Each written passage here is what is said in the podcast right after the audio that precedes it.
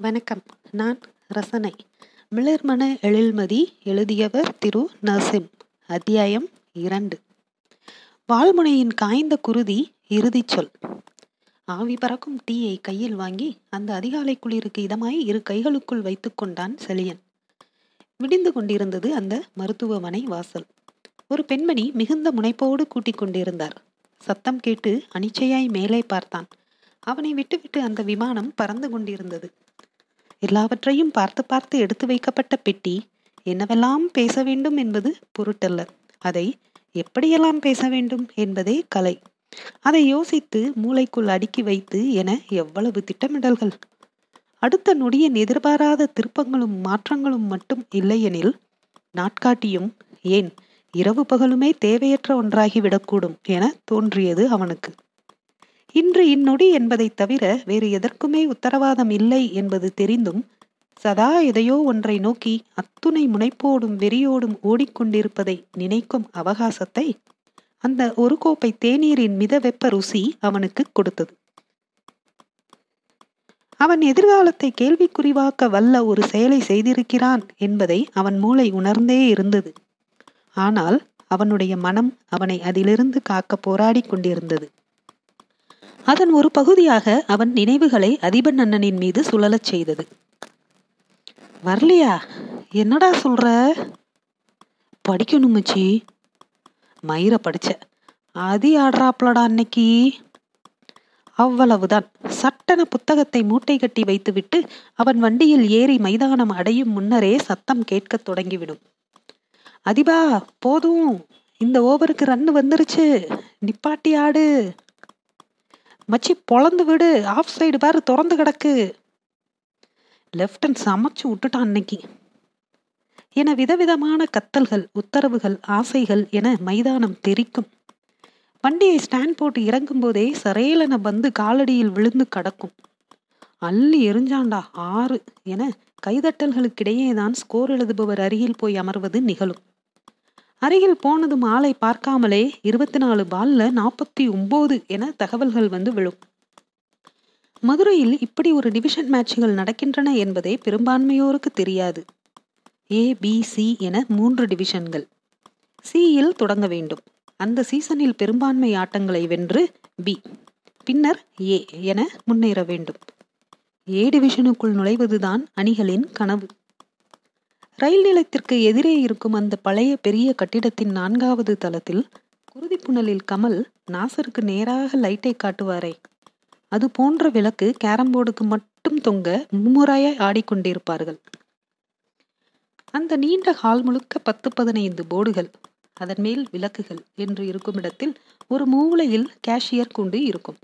அங்கு பணத்தை கட்டி பதிந்த கையோடு ஒரு அட்டைப்பெட்டி நிறைய பந்துகள் தருவார்கள்.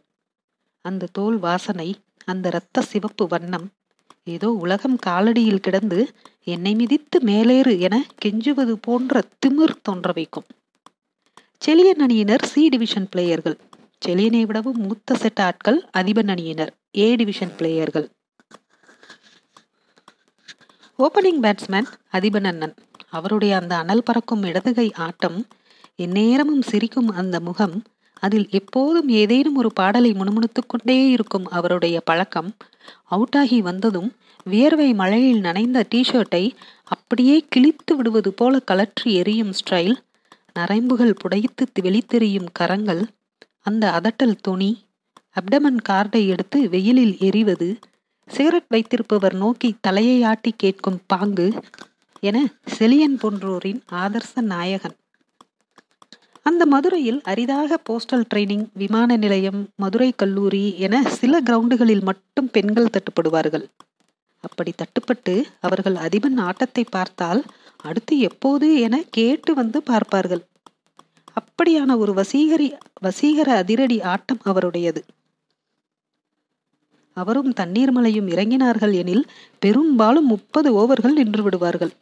ஹிந்துவின் மூளையில் அதிபன் பெயர் ஒவ்வொரு வாரமும் வந்துவிடும். செழியனுக்கு அப்போது இருந்த ஆகப்பெரிய கனவே அந்த பேப்பரில் பேர் வந்திருக்கு என்பதுதான். செழியன் நண்பர்களுடன் அதிபனின் ஆட்டத்தை பார்க்க போகும் இடங்களில் எல்லாம் அந்த பெண்ணையும் பார்த்தான். மிக லேசான சுருள் முடி சராசரிக்கும் சற்றே குறைவான உயரம்.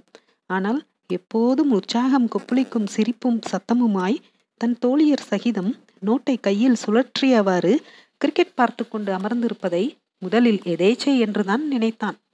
ஆனால் திட்டமிட்டு அதிபனாடும் செய்தி சேகரித்து வந்து பார்க்கிறாள் என்பது மூன்றாவது முறை பார்த்தபோது புரிந்தது.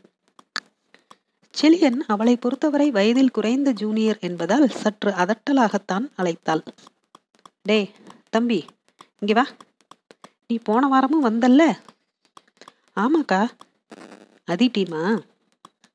இந்த கேள்வியே ஏதோ செலியனை காற்றில் பறக்க வைத்த உணர்வை தந்தது. இல்ல இல்ல இல்ல கேம் பார்க்க வந்தேன். உடன் இருந்த பெண்கள் அண்ணனாம்டி அப்ப தென்றல்?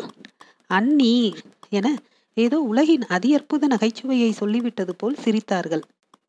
இப்படித்தான் இவ்வளவு நேரமும் இத்தது செத்ததுக்கெல்லாம் சிரிச்சுக்கிட்டு இருக்காளுக மாப்பிள என்று சன்னமாக சொல்லிவிட்டு நடக்க துவங்கினான் வேல்முருகன்.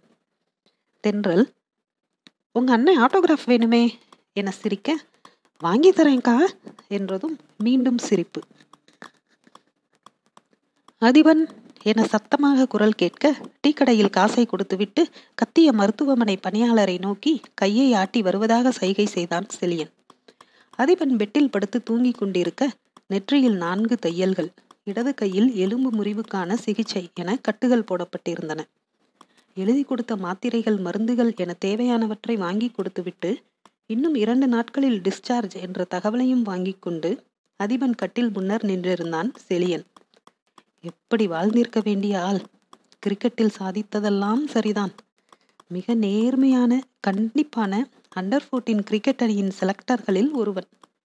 ஒருவேளை திறமையான ஒரு ஆளை எடுக்காமல் கூட விட்டு இருக்கலாம் ஆனால் அதிபன் ஒரு நாளும் திறமையற்ற எவரையும் எந்த அழுத்தம் எத்திசையிலிருந்து வந்தாலும் வளைந்து கொடுத்து எடுத்ததில்லை எனும் பெயர் பெற்றவர்.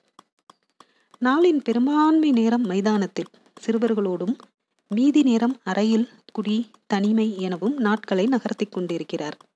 இந்த விரக்திக்கு காரணம் தென்றல். அதிபனின் எல்லாமுமாக இருந்து இப்போது யாரோவாகி போன தென்றல். செலியனின் அலைபேசி ஒழிக்க சட்டன அதை அழுத்தி சத்தம் நெறித்து வெளியேறினான் Anamika. Boss hope your roommate is all right kind of yes tell me boss Mathi update பண்ணா உங்களுக்கு பன்னெண்டு மணி ஃப்ளைட் புக் பண்ணியிருக்கேன் அங்கே டைமிங் மேனேஜ் பண்ணிடுவாளாம் யூ ஹாவ் டு ரஷ் இதுதான் மதி.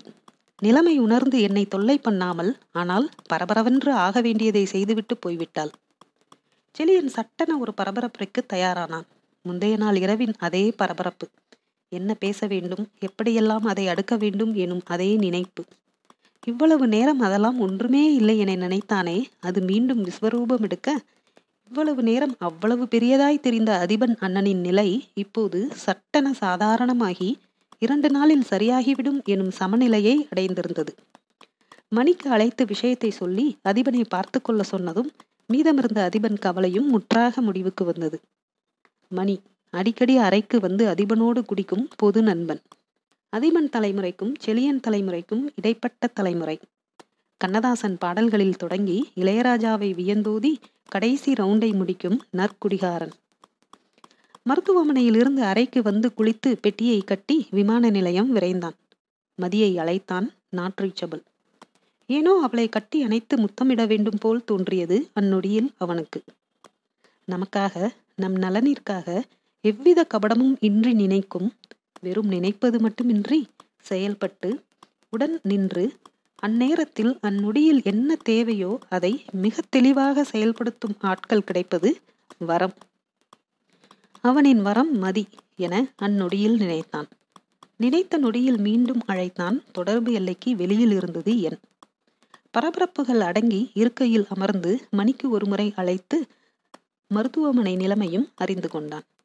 கடைசி முயற்சியாக மொபைலை எடுக்க வேண்டாமே சுவிட்ச் ஆஃப் ப்ளீஸ் எனும் சொற்களை கண்களை இடுக்கி சிரித்தே உணர்த்தினாள் விமான பனிமலர் சரி என்பது போல் பதிலுக்கு சிரித்து கிளம்பிவிட்ட தகவலை தட்டிவிட்டு மொபைலை ஃப்ளைட் மோடுக்கு மாற்றி எமர்ஜென்சி இருக்கை கொடுத்த அதிகப்படியான இடத்தில் வசதியாக காலை நீட்டி ரெண்டரை மணி நேரம் தூங்கலாம் என முடிவெடுத்து தயாராகும் போது அந்த குரல் கேட்டு நிமிர்ந்தான்.